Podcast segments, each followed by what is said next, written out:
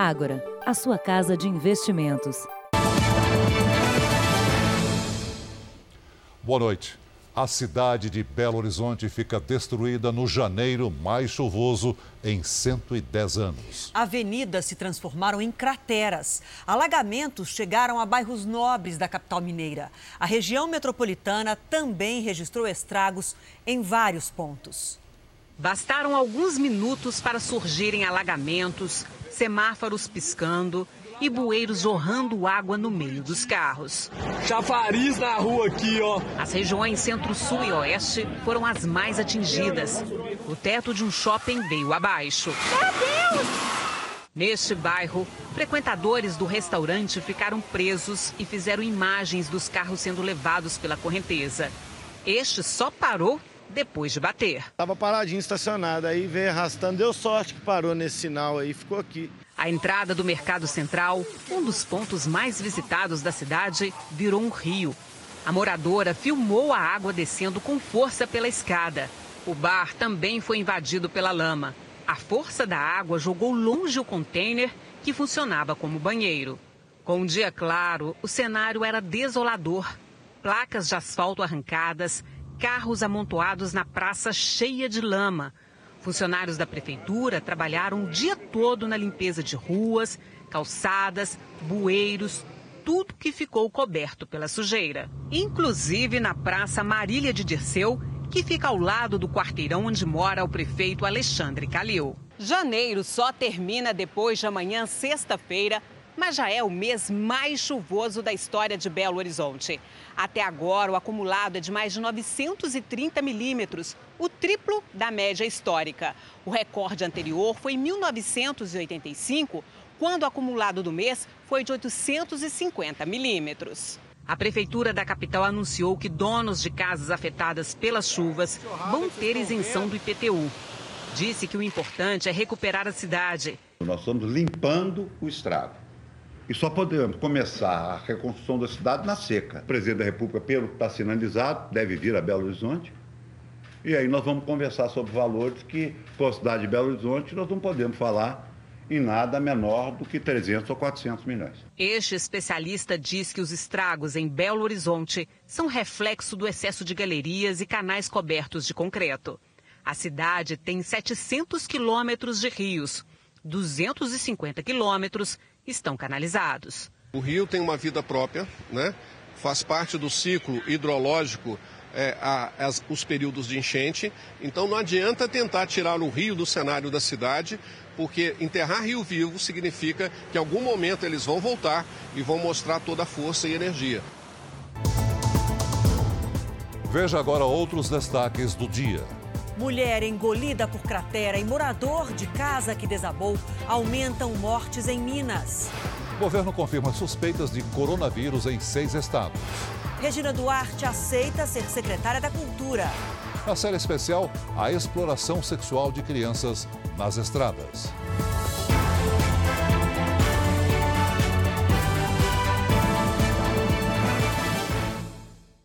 Oferecimento Agora. Investir transforma incertezas em planos. Invista com a gente.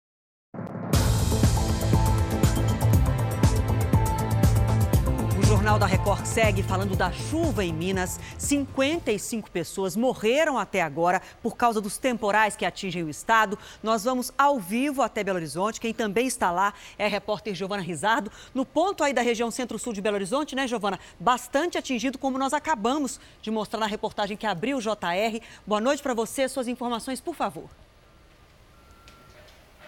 Oi, boa noite, Adriana. Boa noite, Celso. Boa noite para todo mundo. Situação muito crítica ainda aqui. A gente vê ao vivo funcionários ainda trabalhando eh, numa cratera que se abriu em uma das ruas aqui. Muita lama, muita terra por aqui e bastante água ainda, viu, Adriana? A região foi a mais atingida, é a capital mineira mesmo, onde 13 pessoas morreram. As principais causas de morte são os desabamentos e desmoronamentos. 45 mil pessoas tiveram que se mudar, mais de 8 mil pessoas perderam as casas. O acúmulo de chuva já chega a mais da metade do volume esperado para o ano todo. Esse número ainda pode aumentar, já que a previsão é que haja mais chuva para os próximos dias. A morte mais recente que aconteceu nessa temporada de chuvas mais rigorosas, a mais rigorosa dos últimos tempos, foi em Nova Lima, que é na região metropolitana da capital. De, de Belo Horizonte, Giovana Rizardo. O corpo de José Benício Leão, de 45 anos, foi retirado dos escombros desta casa.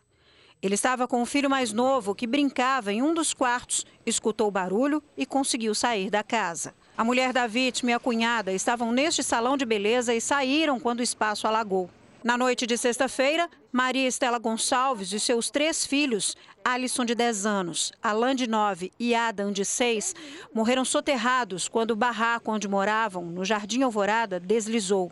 Eles já tinham sido retirados da casa de manhã porque o barraco foi condenado pela Defesa Civil, mas resolveram voltar. Anselmo José, marido de Maria Estela, não estava na casa. Também na sexta, no extremo sul da capital, Outro deslizamento de terra atingiu pelo menos cinco casas. Sete pessoas morreram, quatro delas da mesma família.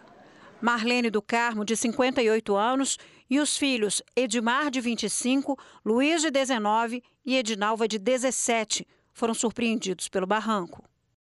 Daqui a pouco, outras informações sobre a destruição provocada pela chuva em Minas. A polícia pediu a prisão temporária da filha mais velha do casal encontrado morto na Grande São Paulo e da namorada dela.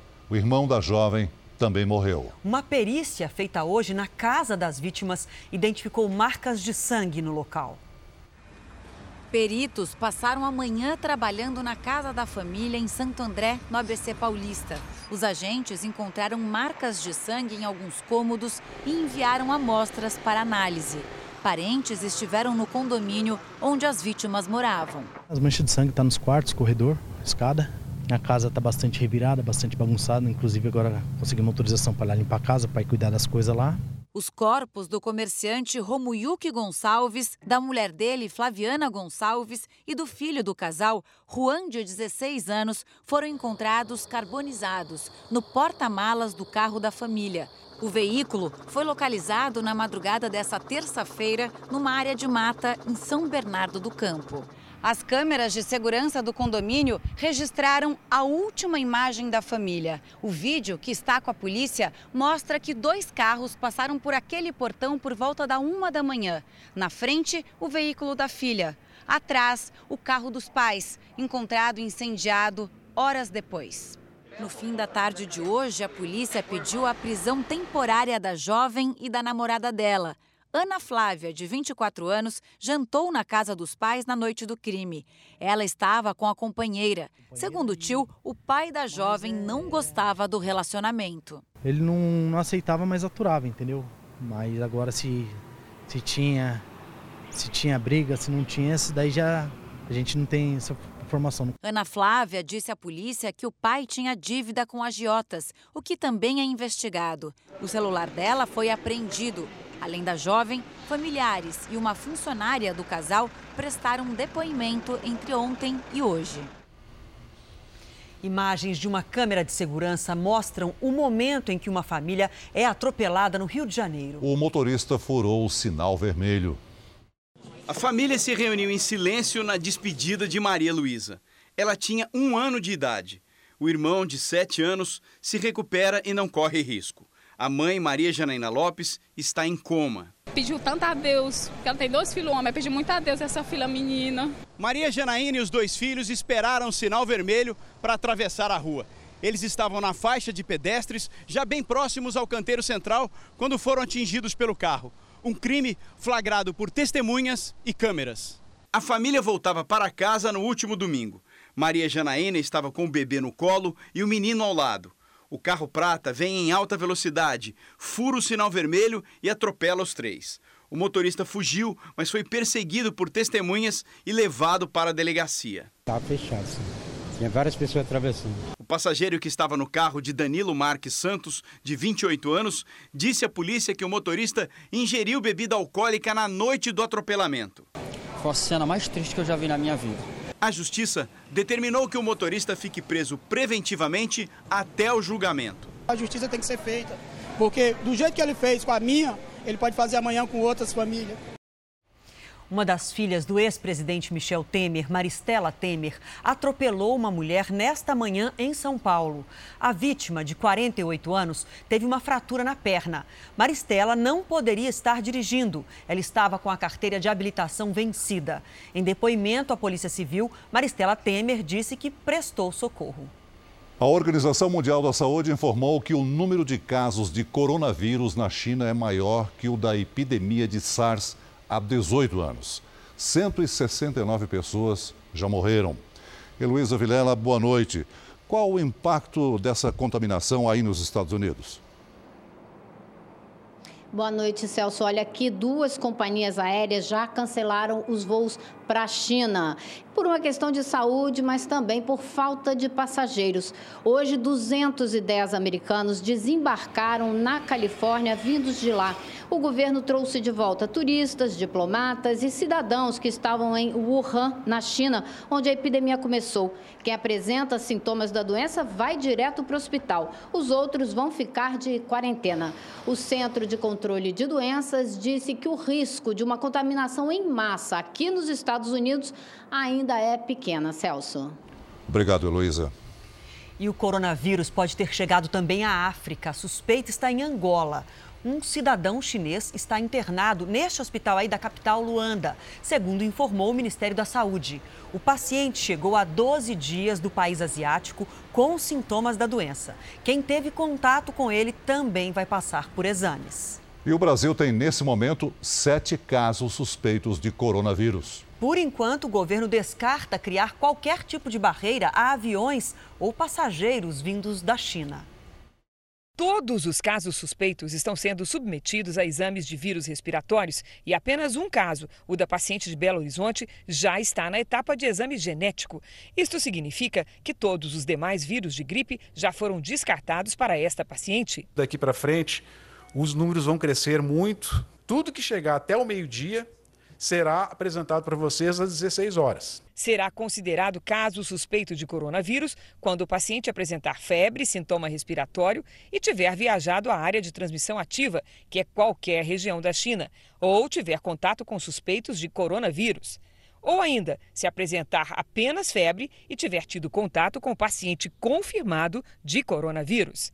A orientação do Ministério às autoridades de saúde é que a notificação de casos suspeitos seja imediata, com o isolamento do paciente e a adoção do uso de máscaras para frear a propagação. O Ministério da Saúde informa que dos 27 laboratórios estaduais, 22 estão em condições técnicas de realizar exames para identificar vírus respiratórios convencionais. Uma vez descartadas todas as hipóteses, os casos suspeitos serão encaminhados para exames mais complexos até com comparação genética, que por enquanto só podem ser realizados pela Fundação Fiocruz no Rio de Janeiro. O resultado destes exames sai em até sete dias. Até a sexta-feira, o Ministério espera ter o resultado e a contraprova dos exames do caso suspeito de coronavírus do paciente de Belo Horizonte.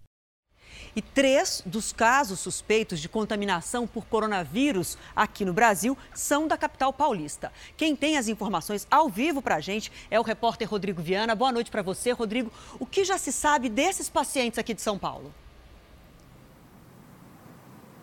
Boa noite, Adriana. O que já se sabe é que são duas crianças de 4 e 6 anos de idade e um homem de 33 anos. O menino mais velho voltou da China agora em janeiro, já com os sintomas tosse e febre. A irmã dele não viajou para a China, mas conviveu em casa, apresentou os mesmos sintomas e, por causa disso, também está isolada na residência da família. O terceiro caso do homem que nós citamos é um paciente, uma pessoa que voltou da China agora no dia 20 de janeiro, também com alguns sinais da doença. Segundo a Secretaria Estadual de Saúde, os três estão bem, seguem sendo monitorados. Os exames para se saber se é ou não coronavírus são realizados aqui no Instituto Adolfo Lutz, em São Paulo, de onde nós falamos agora. Além do Adolfo Lutz, o Instituto Evandro Chagas, em Belém do Pará, também pode realizar esses exames. Portanto, em mais alguns dias, nós saberemos se é ou não o coronavírus no caso desses três pacientes aqui na capital paulista. De São Paulo, Rodrigo Viana. Muito obrigada, Rodrigo. Reviravolta no caso que levou à prisão dos maiores empresários do setor de refrigerantes do Brasil. A investigação contra ele pode ter sido embasada em dados levantados por uma empresa que pertence a ex-diretores de concorrentes. O Ministério Público decidiu investigar. Na ação civil, a Promotoria do Patrimônio Público e Social coloca sob suspeita a empresa especializada em dados Nelway a empresa foi contratada pela Procuradoria-Geral de São Paulo para analisar informações fiscais de investigados pela PGE. Entre as empresas, a fábrica de refrigerantes Dolly. Segundo o Ministério Público, a Nelway pode ter agido de forma irregular na prestação do serviço. Os promotores suspeitam de improbidade administrativa, já que a empresa pode ter vazado informações sigilosas da fábrica de refrigerantes perante o fisco e que pode ter havido também acesso indevido por particulares a informações sigilosas, contrariando as normas constitucionais e legais. A promotoria apura ainda se a participação de acionistas da Nelway poderia interferir nos resultados das análises. Na investigação, o Ministério Público questiona se a empresa contratada pela Procuradoria está apta a realizar o trabalho.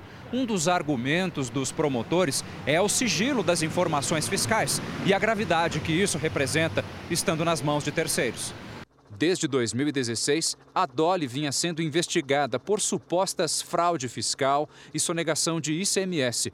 O dono da empresa, Laerte Codonho, foi preso dois anos depois, com base em um relatório feito pela Procuradoria. Imagine você que eu fui preso por um relatório dizendo que uma empresa que não é minha, que possuía diversos bens que não estavam declarados, me levou preso. Isso é um absurdo.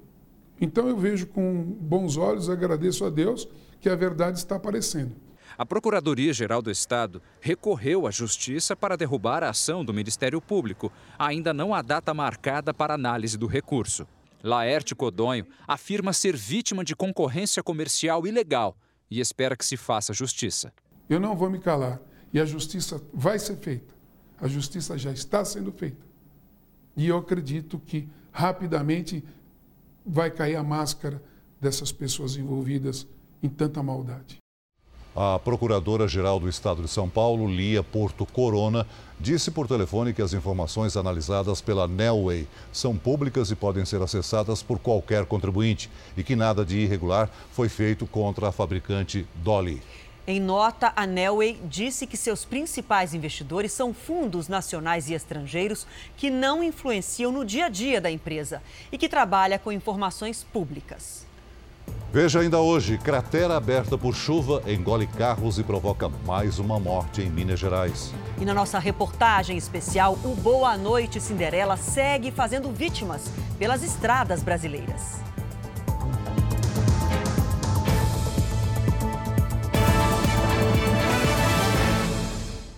Atriz Regina Duarte disse sim e vai assumir a Secretaria Nacional da Cultura. Regina Duarte chegou ao Palácio do Planalto no fim da tarde para dar a esperada resposta ao presidente Jair Bolsonaro. Depois de aceitar o comando da Secretaria de Cultura, confirmou aos jornalistas que irá assumir o cargo. Sim, tá? Só que agora não morreu na cama, gente, do casamento. Na chegada ao Palácio da Alvorada, o presidente comentou a resposta de Regina. Ela está acertando as questões pessoais dela para. Não tem prazo. Mais cedo, Bolsonaro recebeu um grupo de artistas, incluindo duplas sertanejas. O presidente Jair Bolsonaro também recebeu informações atualizadas sobre os estragos provocados pelas fortes chuvas nos estados do Rio de Janeiro, Espírito Santo e principalmente em Minas Gerais. Bolsonaro viaja para Belo Horizonte amanhã para sobrevoar, ao lado do governador Romeu Zema, as áreas afetadas. Palestinos lançaram um foguete da faixa de Gaza em direção a Israel um dia após o plano de paz apresentado pelo presidente Donald Trump. O exército israelense disse que vai aumentar as tropas nas fronteiras com Gaza e a Cisjordânia, onde as forças de segurança também tiveram de conter manifestações nas ruas. Os manifestantes queimaram bandeiras dos Estados Unidos e de Israel e atearam fogo a pneus que serviram de barricada. Os palestinos dizem que o plano é uma conspiração. As forças de segurança de Israel responderam com gás lacrimogênio. Dezenas de pessoas foram presas. Veja a seguir: exclusivo. Jogador famoso de futebol tem irmão investigado por associação ao tráfico de drogas. E na nossa reportagem especial, o caminhoneiro que viaja pelo Brasil para lutar contra a prostituição de menores.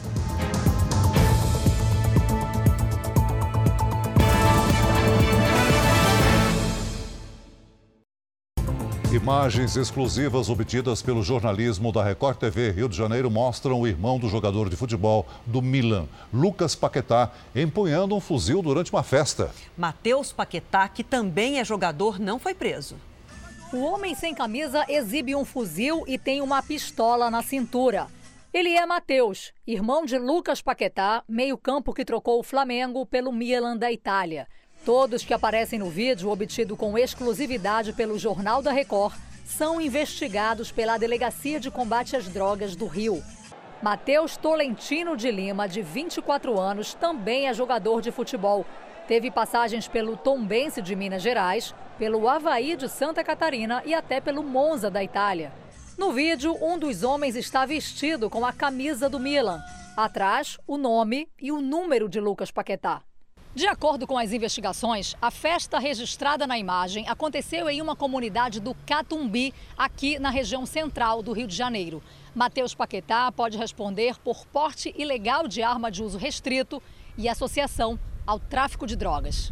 Esse especialista em armas disse que Matheus está com um fuzil HK de fabricação alemã, modelo G3 calibre 762 chega a disparar 600 tiros por minuto, com alcance de 4 quilômetros. Ele também porta uma pistola Glock, de fabricação austríaca. O homem com a camisa do Milan exibe um fuzil AR-15, que tem quase o mesmo poder de fogo do modelo G3. As armas que a gente vê no vídeo, elas aparentam ser armas verdadeiras. Nós tentamos encontrar Matheus no condomínio onde ele mora no Rio. Você sabe se ele está em casa? Não, eu não não. A assessoria de Lucas Paquetá informou que ele não sabia do vídeo em que o irmão aparece com armas e garante que Mateus não tem ligação com a criminalidade. Na mesma nota, Mateus negou o envolvimento com o tráfico de drogas e considerou o vídeo uma brincadeira de mau gosto. A Polícia Civil do Rio de Janeiro confirma todas as informações, mas os delegados não quiseram se pronunciar nesse momento da investigação. Voltamos a falar sobre os temporais no Sudeste. Em Minas Gerais, 156 municípios são monitorados pela Defesa Civil. 53 mil pessoas estão fora de casa. A chuva castiga também o Espírito Santo e o Rio de Janeiro. No Espírito Santo, são mais de 14 mil pessoas fora de casa. E no Rio de Janeiro, 15 mil pessoas também estão sem lugar para morar nesse momento. E um alagamento fez uma cratera se abrir em uma rodovia de Minas Gerais, a MG 133, perto do município de Tabuleiro. Quatro carros foram engolidos. Uma mulher morreu. O asfalto cedeu na região da Zona da Mata. Dois carros e dois caminhões que passavam no local caíram na cratera, que mede 15 metros de largura. De acordo com os bombeiros, o buraco se abriu por causa de um alagamento. A mulher de um dos motoristas foi arrastada pela correnteza. Horas depois, o corpo foi encontrado. Seis pessoas ficaram feridas. A pista está interditada. A orientação é usar rotas alternativas divulgadas pela Polícia Rodoviária. Já vamos ver então a previsão do tempo para amanhã. Lidiane, boa noite para você. Você já disse que vai chover até o fim de semana, mas começando por Minas, onde a situação é mais preocupante, vai diminuir um pouco, Lidiane? Diminui, mas não para, viu, Adriana? Boa noite para todo mundo que nos acompanha. Olha, não houve na história das medições um mês mais chuvoso em BH como este. Para se ter ideia, a capital já recebeu 932 milímetros de água, suficientes para encher 100 mil piscinas olímpicas ou 500 estádios do tamanho do Mineirão. É muita água. Muita água em pouco tempo, né? E por que, que não para de chover? Vamos lá, Adriana, olha só, porque temos muita umidade e calor. Isso, essa combinação, forma nuvens carregadas, neste caso, sobre Minas Gerais, Espírito Santo e também sobre o Rio de Janeiro. O solo está muito encharcado, por isso o risco para deslizamentos e transbordamentos continua nestes estados e também em Goiás e no Distrito Federal. No sul, tem alerta para temporais em Santa Catarina e no oeste do Paraná. Só amanhã pode chover a metade do esperado para o mês inteiro. Do Ceará até o Amapá, chove o dia todo e a chance para maré alta em Belém. Do Acre até Mato Grosso do Sul, pancadas rápidas. Amanhã vai chover em todas as capitais. Em Porto Alegre, a máxima é de 33 graus, 30 em Goiânia e até 31 em Natal. Bom, mas apesar de toda essa chuvarada, recebemos fotos bonitas aí do Rio de Janeiro. Vamos lá, o Tempo Delivery, vamos ver as fotos. Ó, a Flávia Bessa mandou uma foto da enseada de Botafogo e também o Renato Corinto, é isso? Olha, a Pedra do Arcoador. Como é que vai ficar lá para o Rio de Janeiro? Belas paisagens, né, Adriana? Olha só, Flávia e Renato, vai da praia para vocês até sábado, com certeza com aquela chuvinha bem rápida no fim do dia. Amanhã, máxima de 24 graus. Em São Paulo, pancadas de verão que seguem à tarde. Amanhã, 30 graus. E a gente aproveita para agradecer aqui as participações também no nosso Tempo Delivery, que vocês marcaram pelas redes sociais, hashtag você no JR, compartilharam principalmente fatos relacionados a Minas Gerais. Continuem participando aqui do nosso Tempo Delivery. A gente está de olho. Obrigada, é Lidiane. Até, Até amanhã. amanhã. E agora um destaque internacional: o Parlamento Europeu formalizou hoje o acordo do Brexit. Bandeiras do Reino Unido e aplausos agitaram a sessão de despedida dos britânicos. A ratificação do acordo foi uma formalidade para que na sexta-feira o Reino Unido oficialmente deixe a União Europeia. Estreia amanhã na tela da Record TV o novo programa jornalístico sobre casos de pessoas que foram presas com base em provas frágeis em nome da justiça, vai mostrar um outro lado das investigações policiais. José Luiz era dono de uma loja de antenas de Roseira, no interior de São Paulo. Vivia tranquilo com a esposa e os filhos, até o dia em que foi preso com cocaína numa batida policial. Entrei em choque aquele momento. A denúncia anônima foi suficiente para a polícia, mas a mulher de José Luiz não se conformou. Mas José Luiz é inocente. As falhas que levaram um inocente à prisão são tema de um dos episódios do novo programa da Record TV, Em Nome da Justiça.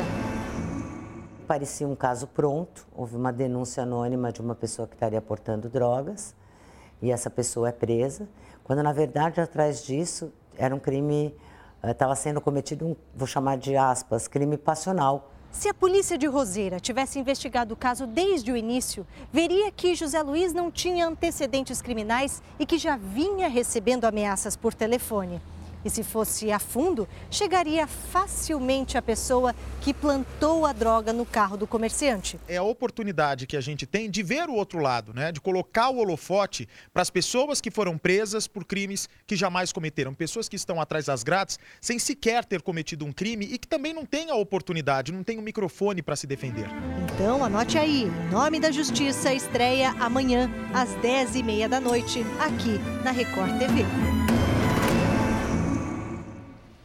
Agora, nossa reportagem especial: a situação melhorou, mas a Polícia Rodoviária Federal e instituições de proteção às crianças ainda detectaram quase 2.500 pontos de exploração sexual infantil nas estradas brasileiras. Um combate que exige fiscalização severa e constante.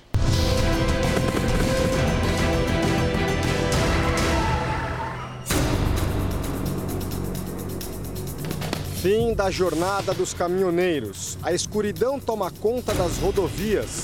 Os homens param para o descanso e começa a oferta por sexo pago. Quanto que custa? O programa, 50. Esse chega a fazer 6 por noite? É, às vezes sim, né? Depende. Chega a tirar quanto? Olha, na noite da vez dá pra tirar 300.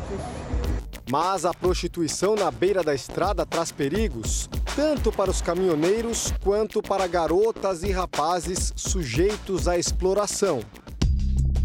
A última pesquisa feita em parceria pela Polícia Rodoviária Federal e o Instituto Childhood Brasil detectou quase 2.500 pontos vulneráveis à exploração sexual infantil. O Nordeste lidera esse ranking com 644 pontos. A mais de 2 mil quilômetros de distância do sertão pernambucano, nas movimentadas rodovias paulistas, um caminhoneiro se dedica à luta contra a prostituição infantil. Natanael é como se fosse um fiscal das estradas. Qualquer situação suspeita, ele denuncia a polícia. E ele sabe que é difícil as menores se oferecerem abertamente aos motoristas. A gente vê ali na frente também, tem mais duas moças que estão uh, vendendo pano de prato. Eu penso que seja talvez um disfarce, um, uma cortina de fumaça para não é, incomodar o gerente do posto. É assim que o Natanael age como agente do bem. Nos postos de parada, ele faz esse trabalho voluntário, se aproxima dos outros caminhoneiros para conversar e para conscientizá-los sobre a exploração sexual de crianças. E normalmente, por trás de uma, do serviço de prostituição, sempre tem um, um responsável, né? Esses responsáveis que são os violentos. Só existe a mulher, só existe a criança que entra dentro do caminhão. Por que que existe? Porque tem aqueles que deixam entrar. Aí ela vê aquele dinheiro fácil, ganha e vem no outro dia. Vem hoje, vem amanhã, vem depois e vem vindo.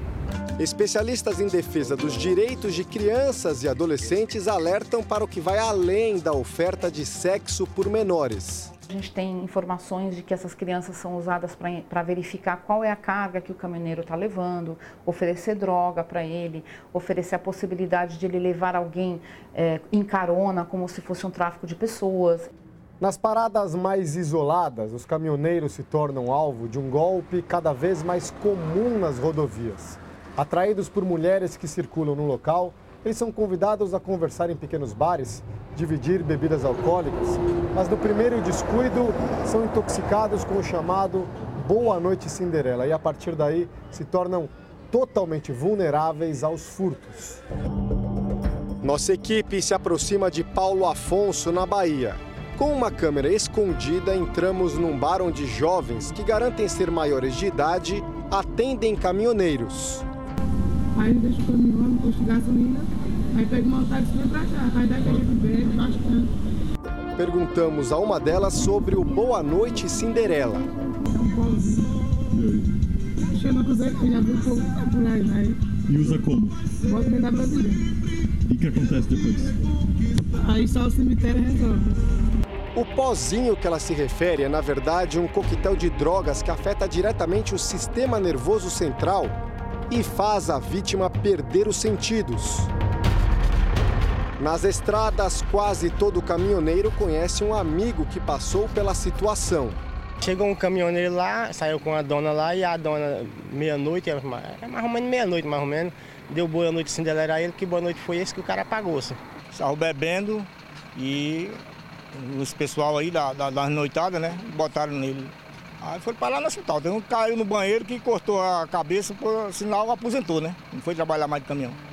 José Elias não se esquece do efeito devastador do Boa Noite Cinderela. Rapaz, eu fui encontrado aqui debaixo, com a cabeça lá no diferencial, as pernas para fora. Tava inconsciente? Tava apagado. Só foi acordar onde? Só fui acordar no hospital em Aracaju que minha irmã foi me resgatar. No caso dele, o golpe não aconteceu em contato com mulheres. Ele acredita que o entorpecente foi colocado no tanque do resfriador da cabine do caminhão. Chegou uns três ou quatro indivíduos, eu vi uns vultos. Aí perdeu, perdeu, perdeu.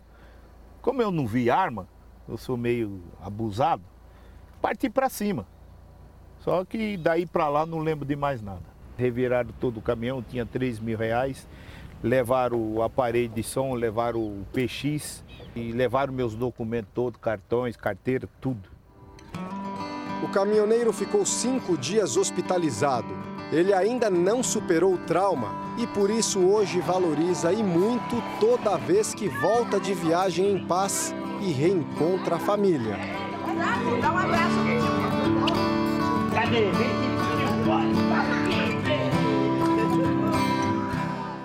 O Jornal da Record termina aqui. À meia-noite e meia tem mais Jornal da Record com o Sérgio Aguiar. Fique agora com a novela Amor Sem Igual. A gente volta a se encontrar amanhã aqui no JR. Até lá. Boa noite e até amanhã.